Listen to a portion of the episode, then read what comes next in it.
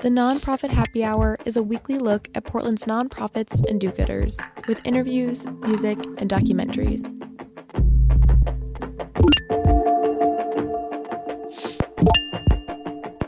You're listening to the Nonprofit Happy Hour on X Ray FM, brought to you by the Media Institute for Social Change, a public interest media lab that works to inspire, empower, and engage emerging media producers.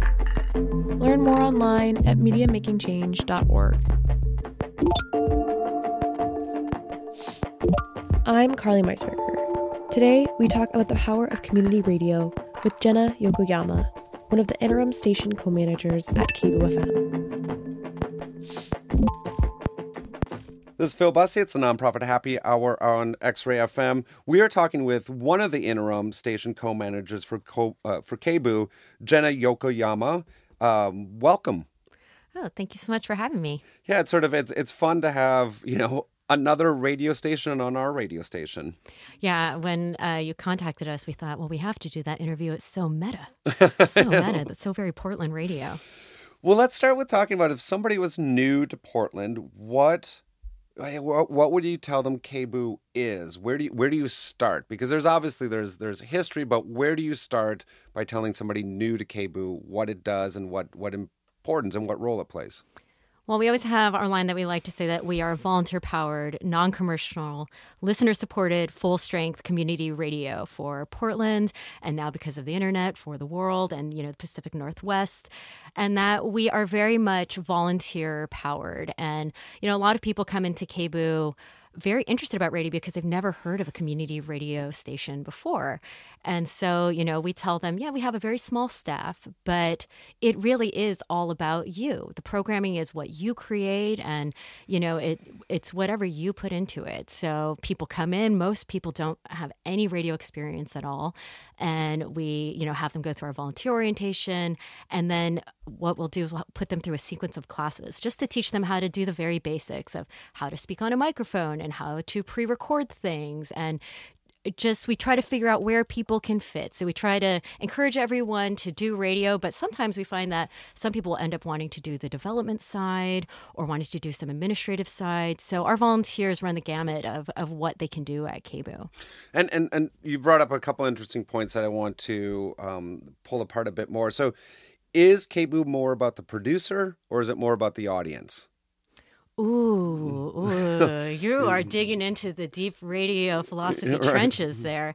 Um, I think it's a combination of both. Mm-hmm. I think, you know, we try to find that balance from commercial radio, which often is trying to, well, you know, please the bottom line and so much of trying to please the listener. But oftentimes voices get lost when you, or I want to say perspectives get lost when the audience is the sole focus. So, what we try to do is find volunteers who want to bring something from their community and speak from their authentic voice. Mm-hmm. And what we hope in turn is that those from that community are tuning in because they're finally hearing themselves in a non commercial way.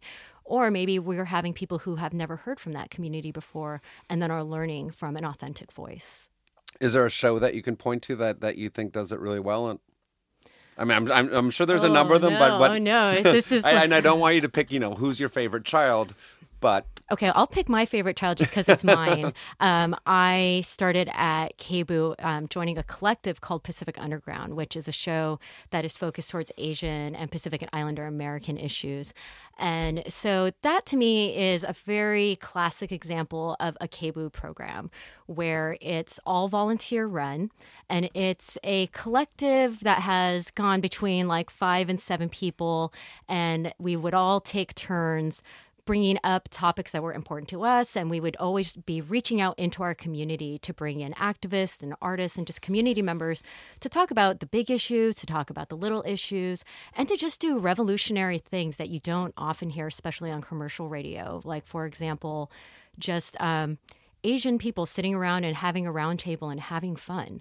That's something you aren't going to find on commercial radio stations or even a lot of just, you know, uh, community radio stations. And so we've always kind of pushed that idea that you know, even if something is fun sounding, um, it doesn't mean that it's not something hugely radical and revolutionary. And you've, you've brought up uh, commercial radio, community radio a couple times. Um, one of the I think in especially the last 25 years more than any other medium perhaps radio has been consolidated. Mm-hmm. I mean 90% mm-hmm. of radio stations are owned by really three companies. Yep. And um, how you know how do you how do you explain to people why independent media like KBOO, like X-Ray matter? You know, it's funny. Um, with the kind of growth of the internet, I wondered how community radio stations would do because at least KBOO, we have this messaging of we're bringing you voices uh, from communities. You're hearing from people in ways you couldn't hear before, and which was totally true before the internet, um, where community radio was one of the few places where people who were not professional DJs could come in and bring in voices from the outside. And we see with the consolidation of commercial radio how important that has become. Because even though the internet still exists, you know, and, and we see uh, more and more people producing content through things like YouTube or, or just, you know, through TikTok and, and all the different mediums that people have, we see that even the internet is being consolidated, you know, and that messaging is constantly being shaped by that bottom line. And community radio, I find just amazing that it's been able to constantly kind of go on. I feel like it's always a little bit under the radio, radar. You know, we're always kind of um, in that spirit of pirate radio a little bit, where it's all about attempting to stay away from being consolidated and constantly seeing that the importance of democracy, you know, is really, really dependent on free speech and um, being able to address things such as oppression and social justice and social growth is dependent on people being able to speak authentically, which you can only have through community media, right? Because you're not going to like be bought out by the big iHearts and all that sort of stuff. Right, right, and and I mean, thinking a little bit more about KBOO and the the, the wide expanse of Portland's history and mm-hmm. Portland's community. I mean, KBOO is perhaps uh, one of the oldest enduring media platforms in Portland. Yep. That's amazing to think about. 55 plus years, I believe. We're 52 this 52, year. 52, sorry. 52. Didn't, didn't, mean to age prematurely, KBOO. Um, what responsibility does that have put on KBOO, you know, in terms of preserving what was Portland in a changing town or what, you know, what, what, what does that do to KBOO uh, needing to change with the times? Like, how does KBOO interact with with that responsibility of being this institution that's been around longer than than others? You know, KBOO has uh, kind of it, it, really reminds me of all community radio stations where it didn't just form out of nowhere. It was uh, helped started by kpfa and pacifica foundation. So we have a tradition of coming from another community radio station and KBOO in turn has helped start other radio stations. I remember when um, x-ray was first coming into play. There were conversations about how does this all work um, and so I think that there is a huge responsibility when you are an older institution that has that footing in media within a city that you amplify the message that it's not just about having KBOO. We we really need places like X-Ray, and we need places like the Numbers. You know, all the different community stations that are around, and that KBOO is there to constantly be that foundation. Um, what's the second part of your question? Sorry you know, and how does how oh, does yeah, and then how do we grow? How do you grow? How do you change in a city that's changing and in in a media landscape yeah. that is changing? Well, you, know, you were asking how how does KBOO have to change, and so I see KBOO as very much a representative of Portland. When you look at KBOO's foundings, it started as you know, a, very much like X-Ray in a basement, and it was a classical radio station. And then it grew and grew as the needs of Portland grew. It became more of a public affairs and news station, and it mixed music. And we see today that KBOO is, i am going to be a little bit honest, that we're in a little bit of a phase right now of needing to grow into the year 2020. We're having a little bit of growing pains where, and I think that's true of most institutions that are long lasting, where especially, you know, we have radio shows that have been on KBOO for 20, 30 years. Um, and that always presents the question of, well, how do you appeal to newer audiences? And so we've had to watch watch kind of grow with Portland as we see the demographic changing, as we just see the structure of how Portland is changing. We're, you know, saying, hey, we can't just uh, let ourselves be grounded in terrestrial radio. We have to expand into the internet. And that happened in the 90s. We restarted our stream. And then, you know, in the last 10 years, we've said, oh, I guess it's time to get onto YouTube. And oh, it's time to um, realize that social media is actually part of our radio presence. You know, so it's constantly trying to push ourselves and to grow with technology while also not forgetting our foundings of being a radio station and that that's actually where our strength is. And I, I would think one of the challenges that you also indicated is that idea of programming and and what is what is relevant to the new voices that are that have shown up uh, in Portland that are here in Portland uh, uh, to presenting to an audience that is changing with its interest. Mm-hmm. Um, you know, a show that is 20, 25 years old and, and is playing, you know, Grateful Dead bootlegs may not have the same relevancy anymore. And, and, and, and I apologize if I'm, well, I don't apologize to pick on one of those, a show, but how does, how do those discussions happen for programming, uh, uh, in terms of, asking a show to maybe rotate out or to modernize. I mean, that's that's a really difficult discussion to it have. It is. It's a painful discussion that happens at KBOO. And right now we're actually in the middle of that painful discussion because we've had to bring that up. We said, "Hey, you know, we looked at our programming schedule and KBOO has really high um, diversity goals and, and equity goals. And we said, okay, you know, we've had this kind of lockdown schedule for probably around the last decade.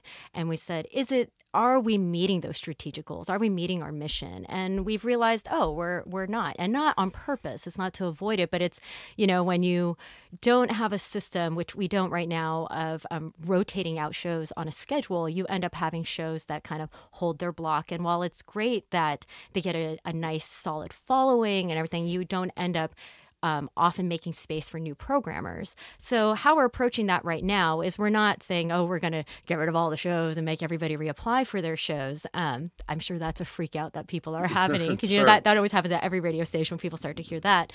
But what we are trying to do is talk to our programmers and say, hey, how, how do you best address um, our goals of diversity, equity, and inclusion?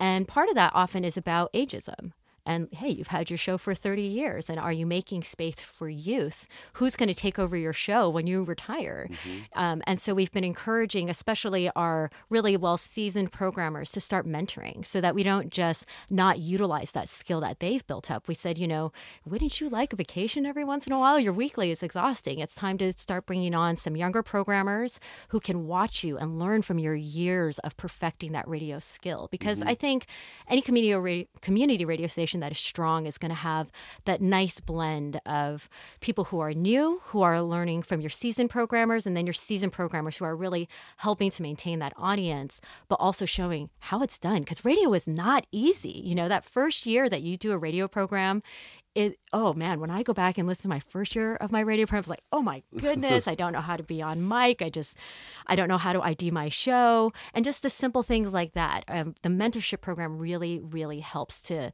build relationships but then also helps continue it was hopefully legacy of going for 52 more years. You're right. You, you need to turn the compost over. yeah you have to. And you have to address it every once in a while like oh the compost is getting a little okay it's getting a little dry on top. Let's let's address this every once in a while and and along those lines, how how is the how is the decision or the mission uh, in terms of balancing music and news? I know that you know X-Ray has that tension of of there's great public interest here, and then there's also really great music. How do you balance that as as a radio station? That that's not always common in terms of an audience. An audience turns into some of these iHeart stations because you know you're going to get a pretty banal playlist, but you know you're going to get music. You turn to NPR to get your news, mm-hmm. but KBOO is trying to balance those. Uh, internally, how does that happen and how does that foster the mission? Well, our current programming schedule, when you look at it as, as a grid, from our morning programming is public affairs, and then we have a music block in the middle afternoon, and then it turns back into public affairs for a few hours during the evening and news, and then is all music during the evening. Um, it's a schedule that was created around 10 years ago where we said okay let's let's block things and better blocks together let's you know be competitive with where we think our listening audience is wanting to go. Like morning time, people tend to want to do the public affairs thing. We know that people are listening at work. And, you know, we also want to be able to balance out the news. So around, hold on, let me figure this out. I got a thing in my notes. Where is it? Um, okay. That's right. Okay, sorry. Let me start that over again. Um, and so around maybe like in the year 2000 KBOO started having their own daily with a newscast in the evening as you know we're trying to stay competitive and relevant to our listening audience which we know are at that especially at that time that um, we were having to split our audience between like OPB and, and you know our local NPR station here, um, and so we're constantly trying to make sure that we're not trying to be OPB, but that we realize that we're pulling from the same kind of listening audience of interest. Uh, it's always the tension, as you're saying, probably like it is here, where music programmers think, uh, you know, they always say stuff like, well, why don't you have music programming in the morning? And then you have, uh, you know, news people who want to be in the evening because they want to be in that safe harbor. And it's it's a constant tension that will probably never end. And hopefully, we want it to never end because we want people to be so dynamic um, in their desires of where they want to hear everything on KBOO. But I will admit that it is not an easy discussion. Um, We'll probably have another big changeup of the programming schedule, as you know most community radio stations do, within probably the next five years or so. And we'll have to ask ourselves again, where where are we best serving our audience? Um, like one thing we realized just very recently was, oh, X-Ray is playing Democracy Now too, you know. And so, does it best serve us to continue playing Democracy Now um, in the morning and looking at your schedule, looking at our schedule, and realizing that um, you know we don't have to all be in quote unquote competition, you know, but that we can be best serving the entire radio audience by kind of, I think, flowing together. So it's it is a never ending battle slash um, i think kind of fun hmm, what is the best word to use for this? It's kind of a, a fun tension in a way that uh, makes things dynamic. Yeah and one of the ways we've tried to solve it on our radio show is to drop in a song in the middle of the interview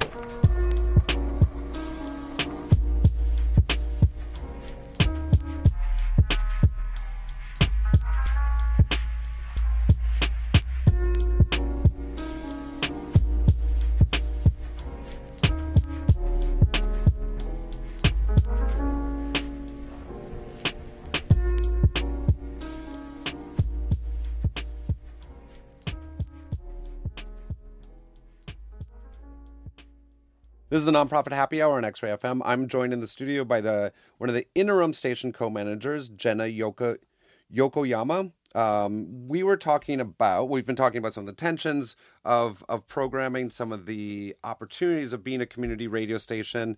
Um, I want to talk a little bit about the finances because um, you guys are free. People can just turn on the radio. Oh yeah, yeah it's Uh, so free. free, free to free to listen to, but not free to produce. oh yeah. and that has to be one of the challenges as well how how how how do you address it how do, how does a community radio station finance itself So KBOO right now is listener supported. Uh, we have about 2,500 sustaining members that give anywhere between five dollars up through you know 120, 200 dollars a month, whatever they can comfortably give. Then on top of that, we do get some CPB funding, the Corporation for Public Broadcasting. Um, it's what we use to syndicate some of our programming out and to also pay for programs like Democracy Now on our station then we you know we do all the nonprofit things that all the nonprofits out there do. We do you know um, car donations we accept and bequests and um, you know we have like annual fundraisers and stuff like that. So we're your pretty classic nonprofit model. Um, but I will admit that we are trying to figure out how we retool our infrastructure because you know KBOO started 52 years ago as this very tiny group of volunteers in a basement. Um, but now we've grown to you know reaching all the way past the Dalles and and all the way down the Willamette Valley. And we have this huge uh, support system and we have tons of volunteers now uh, which ends up costing quite a bit you know. But as we've seen um, and across the nation and with all fundraising efforts that fundraising has changed over time. You know we have these membership drives that used to be the core of radio right? We, x-ray does it. We hear opb still does it. Um, those yearly monthly whatever you have them we i think we have um, a couple big membership drives a year and then a couple small ones. But year after year, it actually brings in less people, um, less funding uh, across kind of the board. The membership drive model is kind of um, fading a little bit. So we're trying to figure out our own new infrastructure as we say, okay, that model used to work. It's still working. We definitely still get in most of our revenue through our membership drives. But as we're looking forward and trying to figure out how to be around for another 52 years, we're saying, how do millennials give? You know that's a, a, difficult thing. Millennials give money in different ways than baby boomers give. Um, millennials we find tend to not want to be called members as much. They, they want to be supporters. But baby boomer generation love being called members you know? And then we're looking at um, gen z as they're starting to come into their adulthood and they're starting to listen and we say well how do they give? Oh goodness they're they're patreon people right? So it's all about trying to figure out the new infrastructure as we move forward for the next 50 years. And it's uh, it's always a fun one of those tensions things of how do you address all the different generations and acknowledging everybody but growing because we've definitely outgrown our infrastructure. And so it's a retooling. And and and I your background uh, in addition to you you have a show um, but you're correct me if I'm wrong but editing is really kind of your jam. Like you like doing the editing? I do. Um, I do as far as a professional skill set, that seems to be the editors I know. I mean, you're, you're getting into the nitty gritty, mm-hmm. but being a manager, you have to see the big picture. Mm-hmm. Uh, is, is that a challenge for you? How does that work out? How does that balance out? Well, I definitely don't have time for editing anymore. This is the okay. one bummer of managing is uh, when you're the manager, you just have so many things to do. You don't have time to do pre-records any anymore to do that editing. So when I am on the radio, it's live radio. Um, but what I've enjoyed about becoming um, one of the interim station co managers is, as you're saying, getting that view that's a little bit farther back of the for the institution. Because when I came in, uh, all I did was edit my show, and then I would leave the building, and I really didn't have that bigger picture. But coming in, I say, oh. I now understand why this works the way it does. Why is the programming schedule the way it is? But also, what has been kind of this eye opening thing that I didn't realize was going to be so eye opening was realizing the importance of community radio. I think when you're just have your own individual show, it's kind of this selfish, more ego driven, you know, motivation where you're like, oh, I have this, I want to interview these great people and bring people from my community in. But when you step back and you you take on management and you're able to sit down with all these programmers and you're having to look at how to support everybody you see oh i didn't even realize who we were supporting because there's so many little pieces whether it's music. I didn't really realize because i was a public affairs programmer how important uh, was to um, supporting the independent music scene here in Portland for so long before you know there were other state community stations around to do so. So you see, oh, what I just thought was, ah, the music programmers, I can't believe they stay up at 3 a.m. You're like, oh, that's that's hugely significant and mm-hmm. being so grateful to all the different elements that go in and just realizing um, how important our members are you know what what that is to have somebody who decides you know i'm going to support you month after month um, even though i can tune in for free. And you really see where every single dollar goes as management. And it just makes you so humbled and just so grateful for everybody who believes in what community radio can do Jenna Yokoyama is the one of the uh, co interim station co-managers for KBOO. Um, you know, you've you've sort of been doing this over the last thirty minutes, but my last question to you was, how about giving a pitch for listeners to tune in to KBOO? I think people should tune into KBOO because it is your community radio station. You know, we're the oldest, um, kind of one of the oldest media institutions here in Portland. So you're going to hear the gamut. You're going to hear the gamut from our youth collective all the way through programming that music programming that you wouldn't have even imagined, like um, you're going to hear train sounds for an hour and not realize how incredibly significant that that contribution of that artist actually is. So we got a little bit of everything for everybody. And, and you know, and what a great way to uh, connect with with Portland and with your city uh, than tuning into to KBOO. Oh yeah. Thank you for coming in. Thank you so much for having me.